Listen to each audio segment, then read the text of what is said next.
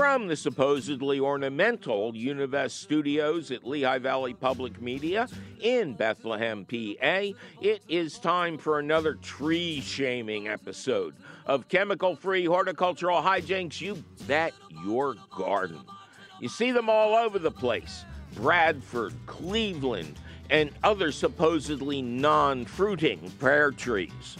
Well, I'm your host, Mike McGrath, and on today's show, I'll reveal why you should never plant one of these supposedly ornamental monsters.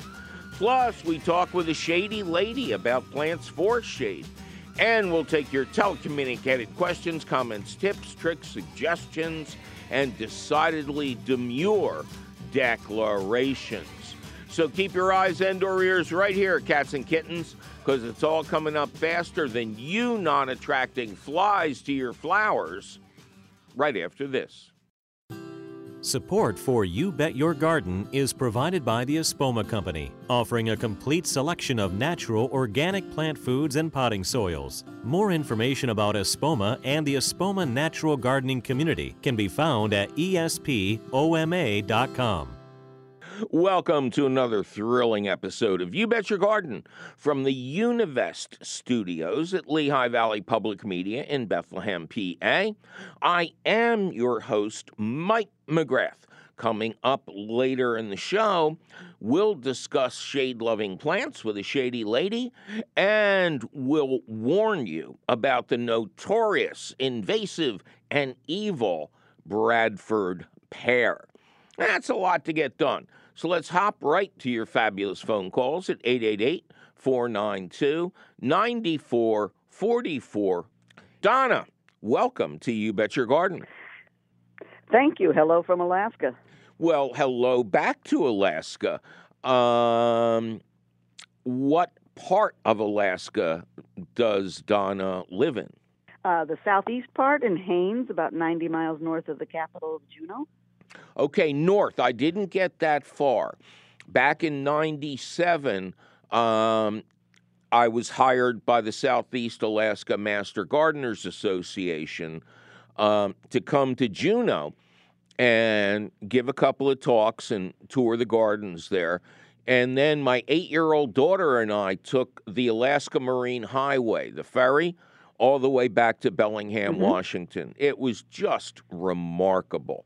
But you were just a little further north than we got. So, but I do know your climate very well. So, what can we do you for? Well, I am putting some 12 inch deep garden boxes on top of a lawn of clover.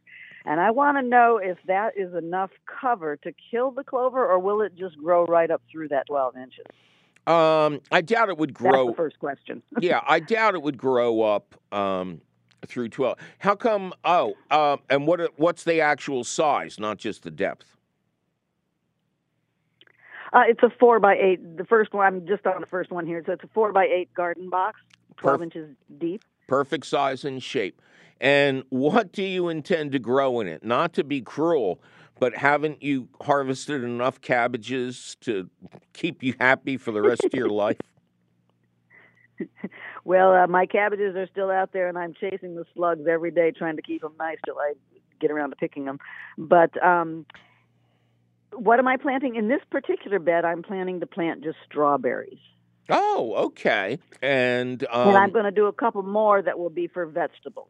Okay, but you know, you can't grow tomatoes or peppers out in the open in southeast Alaska. You need to have like a rudimentary greenhouse to trap enough heat to ripen them up. For the most part, yes, that's true.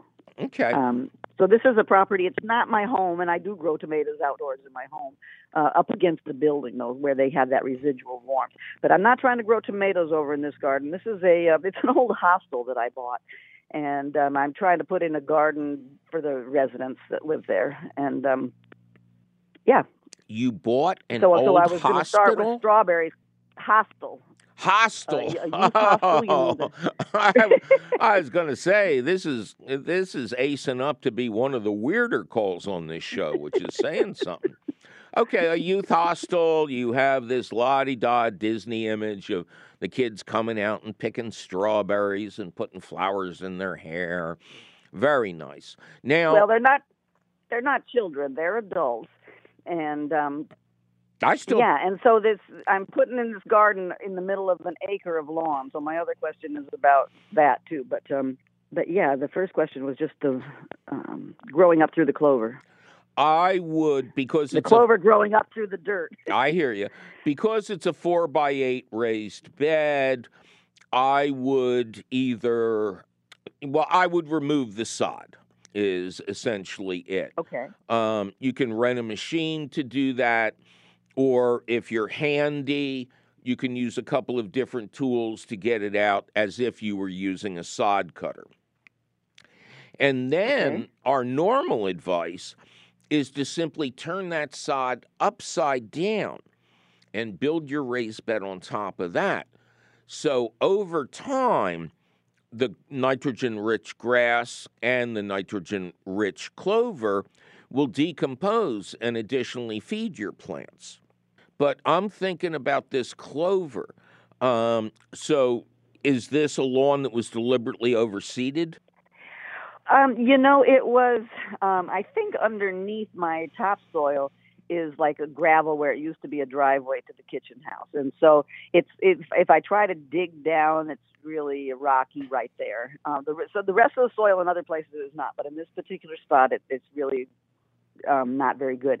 So then I called in uh, two truckloads of topsoil, and I think the clover came with the topsoil, not Uh-huh. with the grass seed that I bought. And I got I bought this topsoil, two truckloads, and then it was so uh, unnutritious that I bought bags and bags and bags of compost to put on top of it. Mhm. So I got the whole thing going last year, and you know I thought I had a good lawn going, and I come back this spring and it's just absolutely full of clover wherever I seed it. Well, so I mean wherever that uh, topsoil went out. You You're a gardener, right? yeah. Clover is the Yeah, the best big thing you could be growing. So, um, how uh, who mows the lawn? Uh, it depends. Usually one of the residents. Okay, I would urge And- you, and the lawn's not treated. Correct. Okay, I would urge you to use a bagging lawnmower when the clover is in full flower, and then uh, let that dry out a little bit and crush it up. And I would use that to fertilize your raised bed and the other plants at home. As you probably know, clover is a nitrogen fixing plant. It is Mhm. able to take nitrogen from the air and hold it inside its own biomass. Now, people mistakenly think it'll feed a plant next to it, which it won't. But each clover plant is a nutritional powerhouse, especially for non flowering plants, which are in, in a regular vegetable garden, they're the most popular ones in your area of the country. So I would urge you to incorporate the clover. Um, it's, yeah, I hear If I put the go ahead. the- I'm sorry. um, if I put the clippings on the garden, though, is the is the grass seed just going to sprout more grass? You know, because maybe stuff is seeding when the you know when the lawn is cut. No, no, no. That that should not happen as long as you're cutting it on a normal, regular basis. Um, no, I mean this is Okay. grass clippings are rich in nitrogen. Uh, the clover is incredibly rich in natural nitrogen. So I I would specialize here in growing non-flowering plants, which of course does not include strawberries. Is there a special variety of strawberries that can take your uh, day and night extremes when you get to the the edges of the universe? You know, I've seen several varieties of strawberries grow here. I've grown. I don't even know the names of the varieties I have anymore. But um, I was just going to take some cuttings off of my ones at home to bring over there, and um, Okay. you know, Um, start them again. you should collect the combination of the grass clippings and the clover and do something with it uh, with, for non-flowering plants. You know, lettuces, salad greens, again, cabbages and kale, things that grow really well in your climate. And then what I would do, save time, save work, I would just scalp that area. I would run it over with a lawnmower until you see dirt blowing out the back. And then just build the raised bed on top of it. Um, if you want some insurance, there's the old trick of laying cardboard down over top of the scalped area to smother any Uh-huh. grass that tries to resprout, and then you fill your soil and compost over top of that. So I think you do very Okay. well with that situation. All right? So, May, can I take? I, right now, I've got a huge pile of the grass clippings. Could I just put them on the bottom of one of the boxes and then put more soil on top of it and just let it compost naturally on, you know, at the bottom of Well, the it, it, bed? it won't compost. It will degenerate, but it'll only provide nitrogen. So, I mean, in my region, it's great for lawn, it's great for sweet corn. Again, any non flowering plant. But you have to be careful. I mean, um, grass clippings, even if they're untainted, are best composted with a lot of dry browns. And that doesn't include cardboard or waste paper. Um, you have deciduous trees, so shred some of those up, mix the Mhm. grass clippings, and you're doing Mhm. great. Okay, All right? so compost it first would be better. oh, yeah. Yeah. Compost is everything. Thank you so much for your help. Well, thank you. It's great to hear from uh, somebody up there. All right. Well, take care. you too. Two little bugs, little bugs, little bugs, little bugs, little bugs, little bugs. Two little bugs, little bugs, little bugs, little bugs, little bugs, little bugs. Two little bugs, little bugs, little bugs, little bugs, little bugs, little bugs. Little bugs,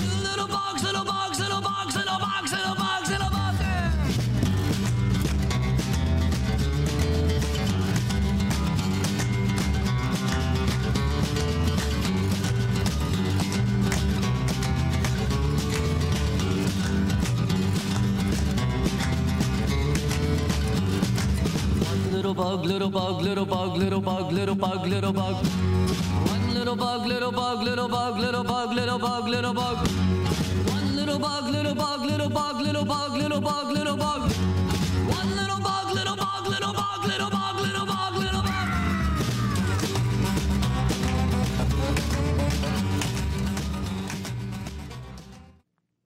Well, it's time for me to take a little break and remind everybody in cool climes that your last runs of lettuce and other salad greens should be protected by row covers, also known as Reemay, or a quote blanket of sheer curtains. Don't use actual blankets. These items will keep your plants growing and producing for an extra month or maybe all winter. I'm still growing Mike McGrath, and you're listening to You Bet Your Garden from the Univest studios at Lehigh Valley Public Media in Bethlehem, Pennsylvania.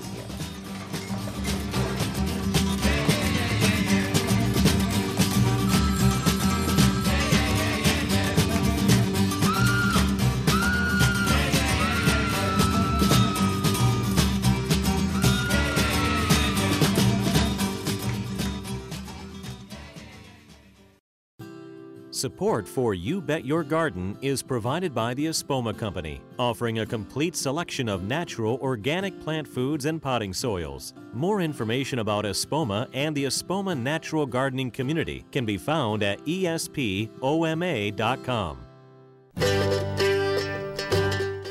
Welcome to a very special edition of You Bet Your Garden from the studios of the Univest Public Media Center in Bethlehem, PA.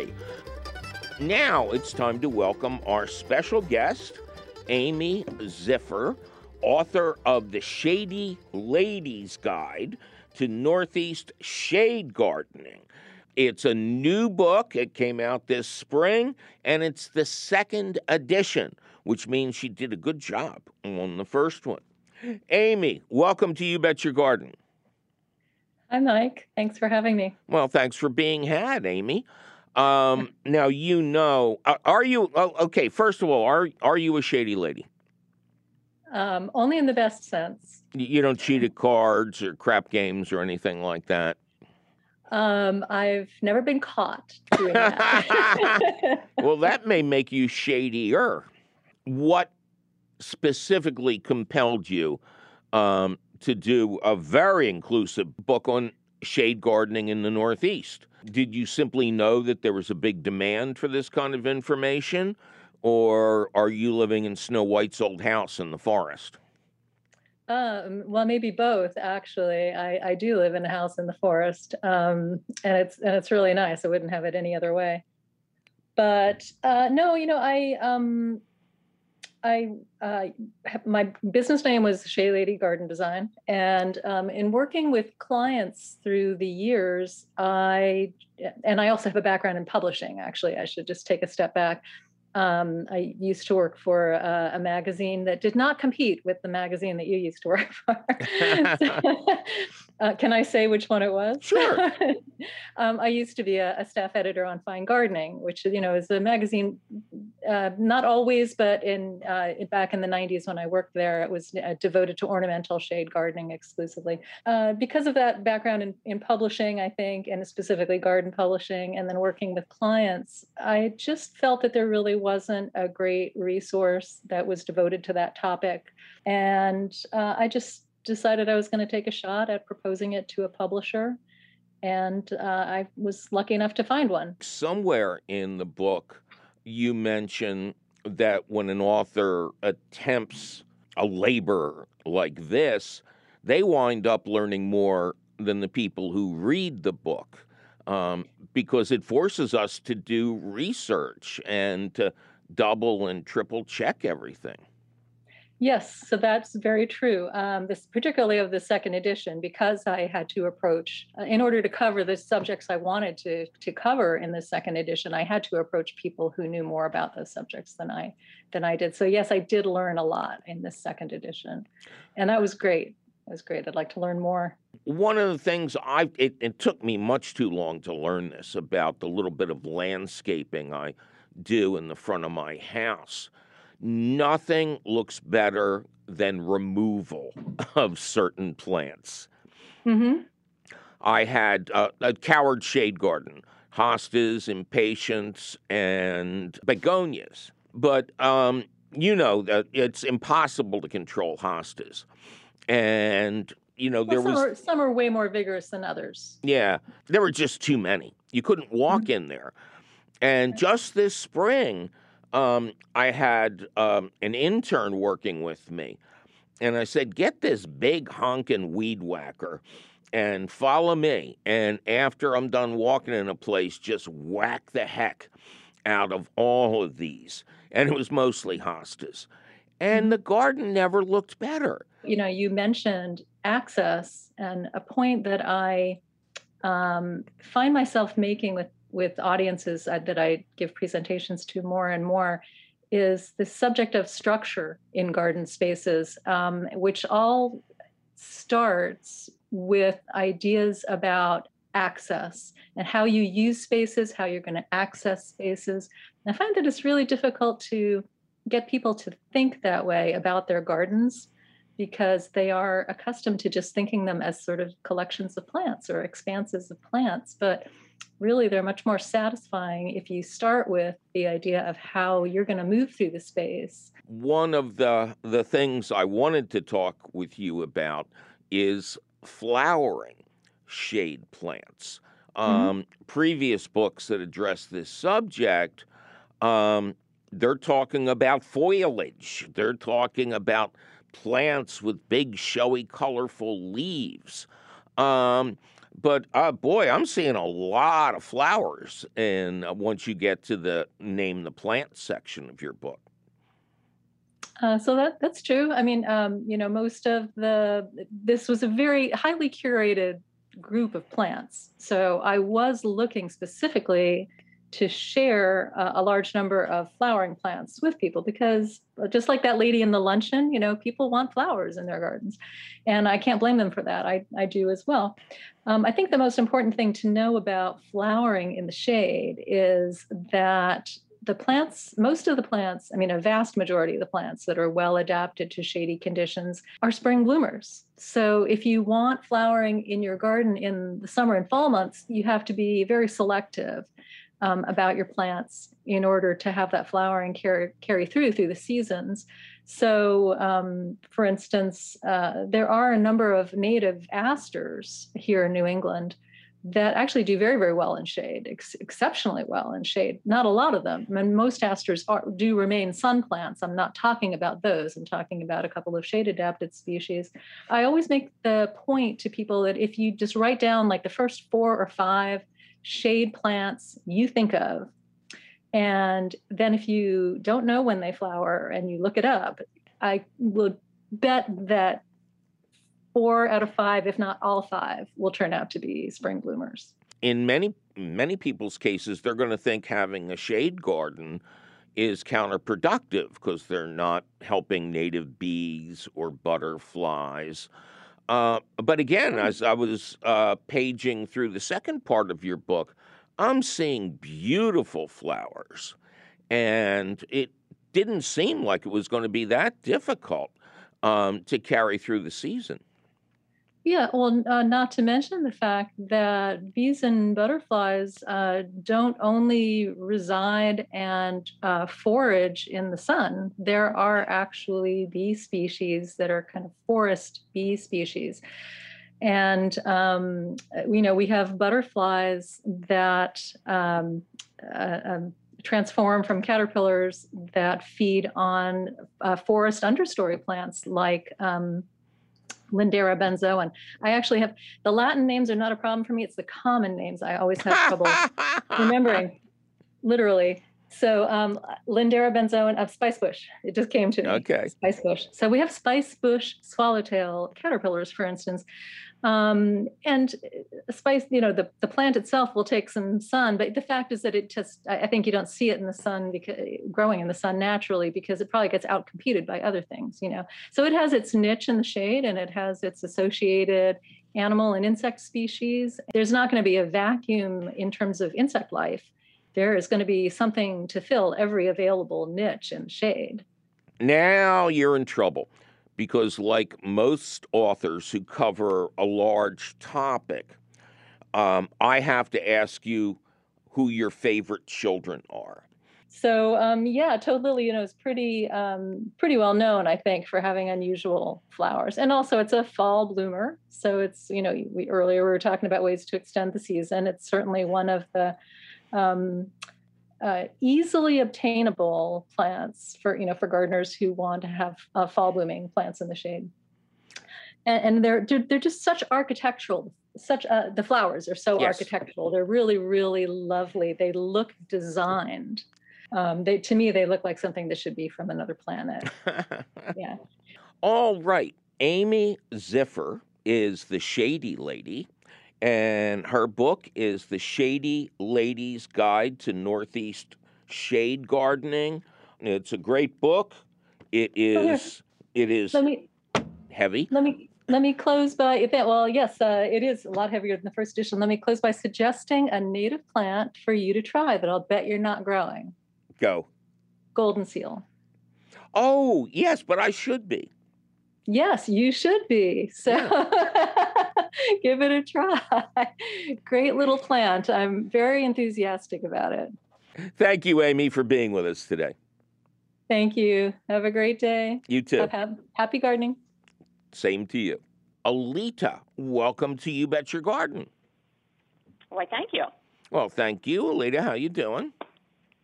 Just dandy. Just studying.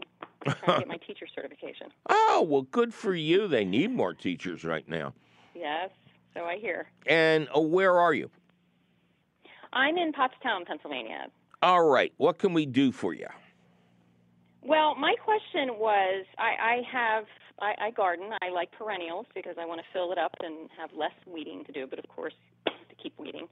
So I have a lot of black-eyed Susans that Mhm. come in and expand, and I've taken them to, I've taken seed, I guess seedlings to my husband's small business. He has a fence business, and tried to plant them along the fences so it looks a little pretty. Mhm. And unfortunately, his workers are not familiar with perennials, and he, they, in their weeding, often rip them out. So my question is, I, I decided maybe it's better to do them in the fall and then go talk to them and say, these are what the leaves look like. Please don't rip them out. But my question is, if I pull the seedlings that have not bloomed this past season out and transplant those, will they flower next season? black eyed Susan is a somewhat complicated plant. Uh, there are a lot of different varieties, uh, believe it or not, and some of them differ in their quote habit. In the wild, they are biennials. They will produce uh, a plant the first year and then produce the flowers on that plant the second year. And the seeds cross pollinate and everything gets mixed up, and even the poor flower doesn't know what it's supposed to do. In, in gardens, um, you know, if you buy professionally grown starts, they'll probably be listed as something like half hardy perennials or short lived perennials. Now, the reason a lot of people think they are truly perennial is that they readily self seed.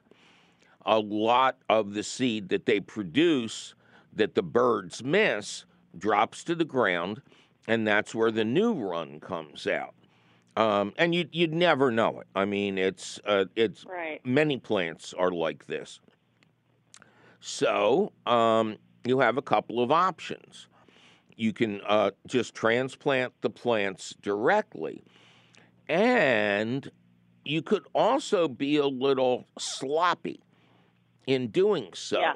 and not get all of the roots because they will regrow from the rhizomes they produce underground.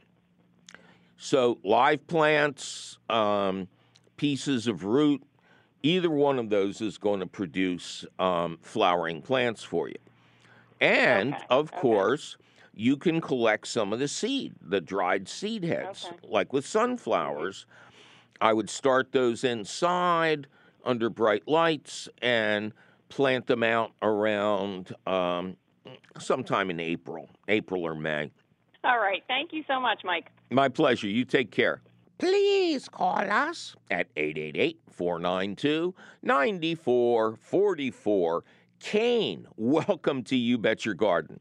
Thank you, oh great king of compost. Yeah, well, somebody had to do it, and I was the only guy left in the room.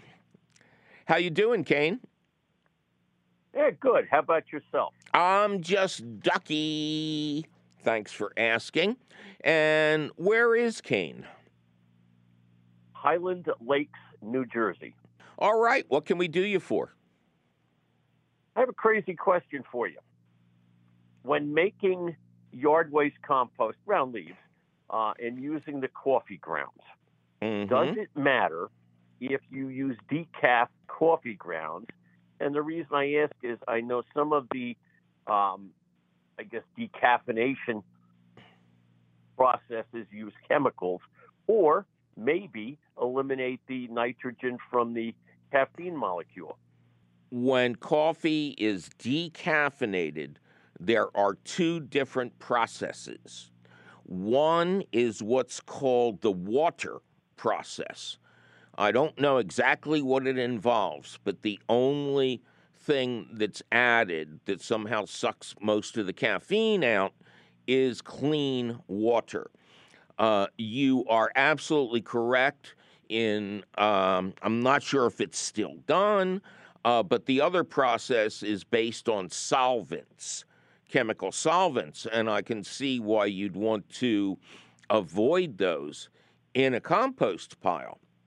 Um, who who drinks the decaf? I do not. I'm a, uh pure caffeine person, but uh, when I made compost, I didn't have enough coffee, so I went to one of the name brand places who would give you as many coffee grounds as you would like. Hmm. So we're talking about Starbucks. Yeah, You've got your question three quarters of the way answered.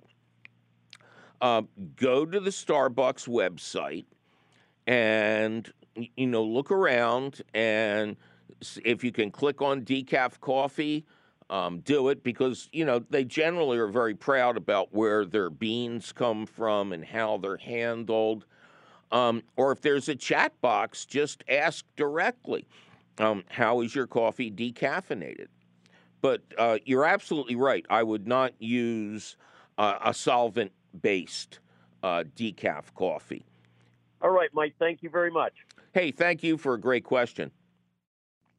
Well, it's time for me to take a little break and remind everybody out there that pansies are the flower for fall. Let's face it, those perfectly pruned mums really do look like a shower cap your aunt wore at the beach in the 50s. And ornamental cabbage and kale, I don't think they're ornamental. They look more like an alien mold that's creeping along than a front door decoration. Ah, but cold weather loving pansies are bright, happy plants that will delight you with their colorful faces all fall and then revive for another run in the spring. And they're edible, the flowers. I'm edible Mike McGrath, and you're listening to You Bet Your Garden from the Univest Studios at Lehigh Valley Public Media in Bethlehem, PA. This is 91.3 FM WLVR Bethlehem, a broadcast service of Lehigh University, streaming online at WLVR.org from the Univest Public Media Center. Summer at the Stacks is a free event taking place the first two weekends of August outside the WLVR studios on the Steel Stacks campus. Engage in a variety of activities. Check out a new mural by a local artist, visit art vendors, and enjoy local craft brews. More info at LehighValleyNews.com slash Summer at the Stacks. This event is supported in part by the Lehigh Valley Brewers Guild and Lehigh Center for Clinical Research. Welcome to a very special edition of You Bet Your Garden from the studios of the Univest Public Media Center in Bethlehem, PA. Mark, welcome to You Bet Your Garden. Hey, Mike, how's it going? I am just Ducky. Mark, how are you? I am doing okay. Beautiful weather here in U- University Park, Pennsylvania, uh, University Park, Maryland. I was going to say you're you're confused about where you are. Um, University. I am. Well, there is in fact, yeah, there is in fact a University Park in Pennsylvania also. Yeah, I believe it. There's probably a university park everywhere. Where else are you going to Yep. park the universities? Exactly. Anyway, Exactly. You're in the greater Washington, D.C. area. Yep, uh, University Park, a little bitty town just south of College Park, where the University of Maryland is. Very good. All right, what can we do you for? Well, you had a caller a couple weeks back, you'll probably recall, who was complaining about um, what to do with all the itchy balls he had in his uh, yard. Itchy balls meaning those spiky balls that uh, the sweet gum trees drop. Right. And and we have the same problem um, in the park just outside our, uh, our back fence. We have uh, a couple of sweet gum trees, and somehow, you know, they're in the park, but somehow they managed to throw at least half their spiky balls, itchy balls, into our yard. Oh yeah. And yeah, and if if that listener happens to be uh, the caller happens to be listening, um, he might like to know that those itchy balls actually make excellent kindling. Oh, okay. I remember I've uh, I've spent a lot of time in your immediate area, and a lot of people burn wood in the winter. That's right. That's right. And and actually, actually, um, where I where I was burning them was in the wood stove in our cabin up in Pennsylvania. Um, but I only did it once, and I, I, I years back I took a bag of them uh, up to the cabin, burned them in the wood stove, and they worked great. So But I stopped doing. Uh, but I stopped doing that after that first bag because I was worried about the possibility I might be transporting pests uh, across state lines. You know, since those spiky balls sit on the ground for a while before they get picked up, I was wondering if I might not be uh, doing uh, some damage somehow with uh, transporting bugs. well, that is an honorable thing to worry about. Uh, what do you use to transport them? Um, I just I just put them in a, I had them stored in a paper bag out in a, in, in gazebo outside uh, uh, our backyard, and took them up to the cabin, and they were then stored inside the cabin next to the wood stove until I used them. So I I'm guessing the risk is prob is probably low, but Oh, that you don't have to have any risk at all.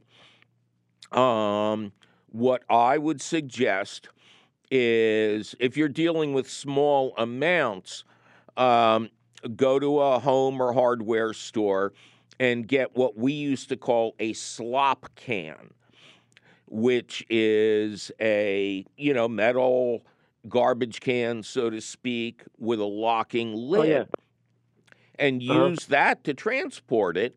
Um, open the lid when you want to throw in some kindling, and then lock it back Uh-huh. up again. So if there are any nefarious pests in there, uh, they're just going to burn to death. And Burn, baby, burn. That sounds that sounds like a great idea. Yeah, um, I and- think I, I- I may try that because we we have several bags full sitting in that gazebo out back, just waiting for something to happen. And of course, you could then work your way up to a true trash can. Again, corrugated metal with a locking lid. I mean, it depends on how much you um, you have. Um, maybe if it's not that many, then you get two slop cans, and you look like you're really doing something. Or or how about how about those Home Depot style um, um, plastic buckets with Oh. uh, snap-on lids? No, no, No. no. They're, you know, Why? Don't Because you they're to- plastic. Don't you get depressed looking at the drowning baby on the side? I mean, those things freak me out. and we don't need Oh, really? more we don't need more plastic. And I think you'll find that these uh, small garbage cans or even big garbage cans are incredibly useful in the garden and around the home. Now, tell me Yeah, tell yeah. me exactly what you do because I have a wood stove. And and what I do is I uh, you know, take apart a bunch of newspaper, roll it up, and put that on the bottom, and then some small sticks and other forms of kindling we've picked up from the yard, and then one piece of wood that's ready, you know, that's been split, Yeah. and then I'll get that going. And once that's really raging, I'll start throwing in uh, more logs, for lack of a better word. Do you do the newspaper? Yeah, but that's about exactly what I do. Um, and uh, when I when I was using the uh, the spiky balls, I just substituted them for the small kindling sticks, and then and then the one or maybe two logs uh, above that. I think that is a great idea. Um, I got nothing to say other than congratulations. Thanks. Do I have time for another quick question? Let's see how quick it is. Questions can be quick, Okay. answers can take a long time. okay.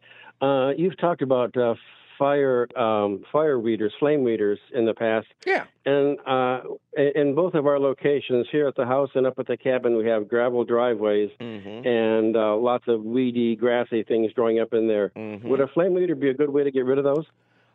Um, you'd get bored pretty quickly. What I have done in my gravel really? driveway is I let the grass and weeds grow until they're four or five inches high, and then I mow them just like it was a lawn.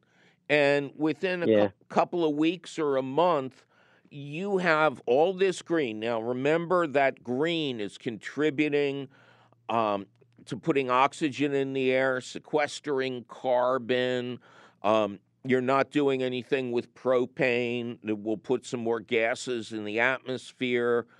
Um, Yeah. it, it benefits everybody and it looks great. People go nuts. How are you parking on your lawn without making marks? no, it's a gravel driveway. It's not the lawn.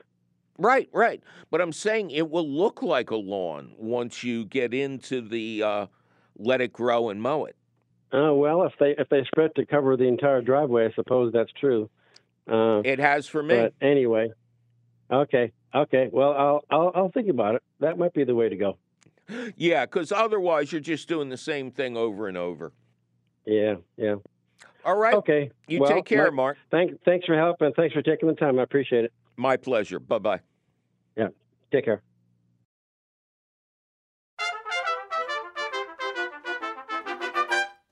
Time for the question of the week, which we're calling Please do not plant ornamental pear trees.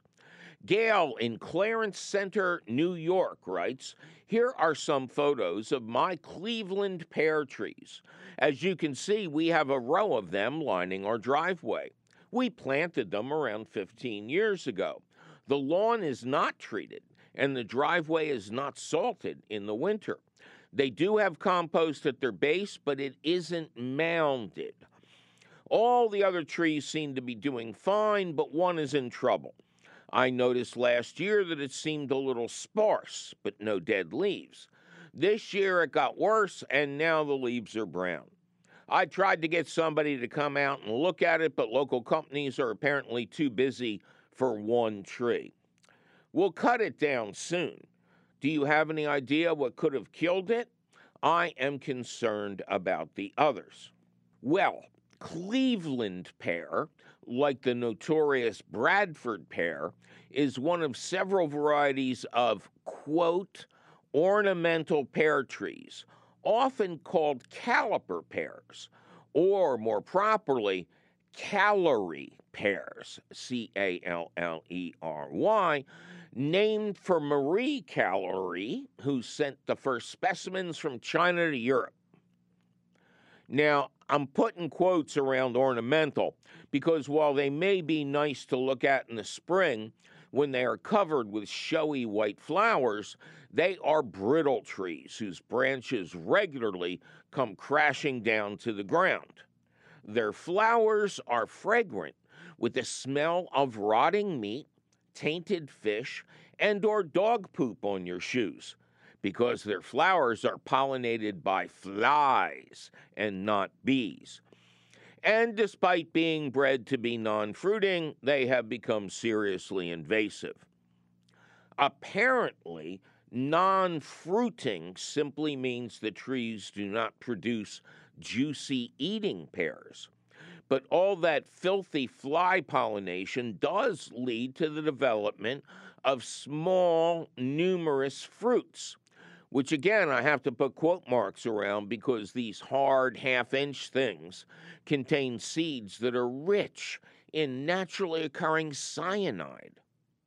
How charming.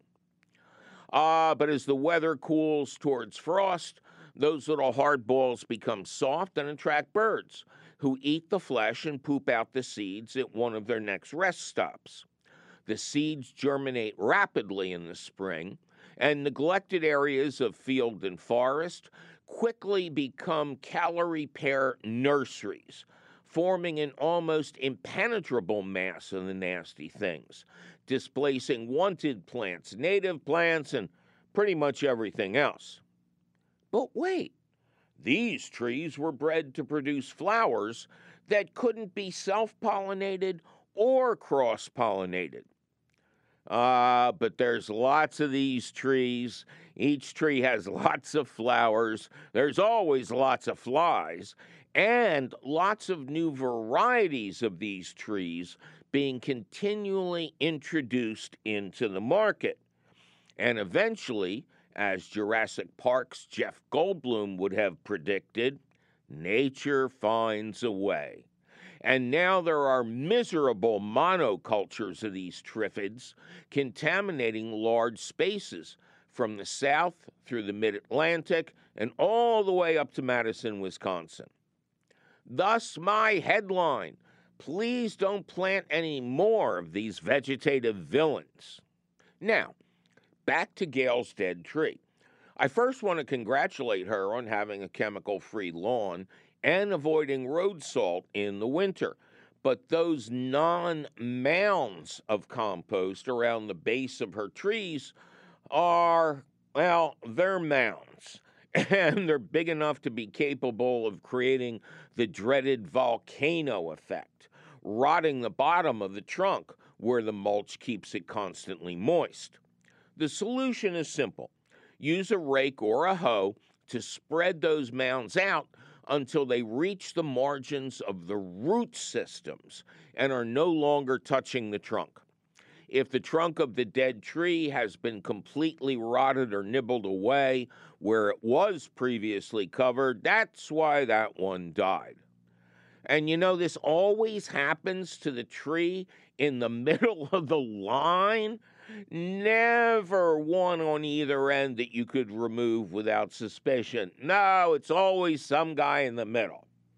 These trees were bred to be disease resistant, but like their supposed sterility, those dreams did not come true either.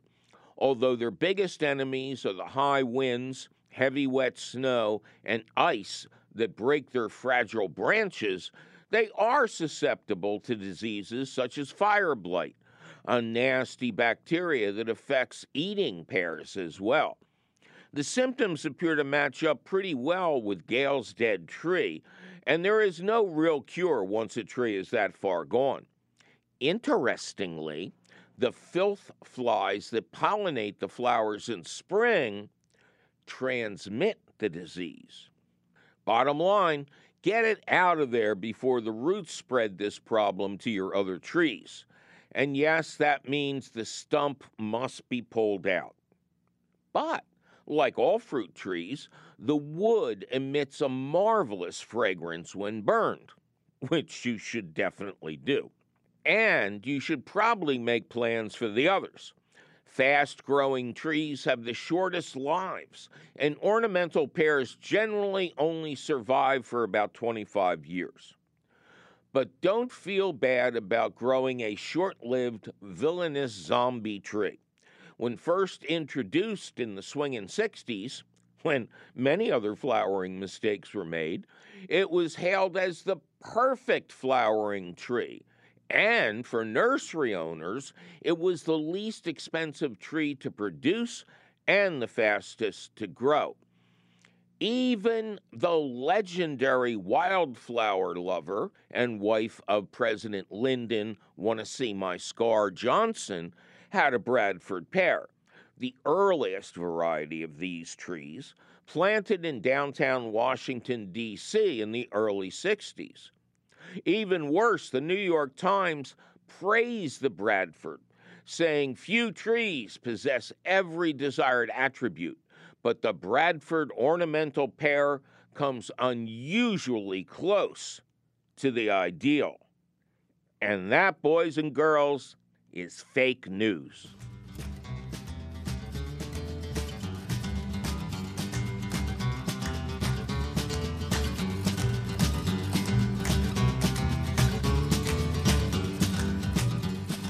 Well, that sure was some unfortunate information about so called ornamental pear trees, now wasn't it? Luckily for you, the question of the week appears in print at the Gardens Alive website. To read it over at your leisure, or of course your leisure, just click the link for the question of the week at our website, which is still and will forever be youbetyourgarden.org. Gardens Alive supports the You Bet Your Garden question of the week, and you will always find the latest question of the week where? At the Gardens Alive website. You Bet Your Garden is a half hour public television show, an hour long public radio show and podcast, all produced and delivered to you weekly from the Univest studios at Lehigh Valley Public Media in Bethlehem, PA. Our radio show is distributed by PRX, the Public Radio Exchange. You Bet Your Garden was created by Mike McGrath. Mike McGrath was created when he saw the Three Stooges live at a Philadelphia nightclub in 1960. Hey, Moe! Yikes, my producer is threatening to plant pears on my property. If I don't get out of this studio, we must be out of time.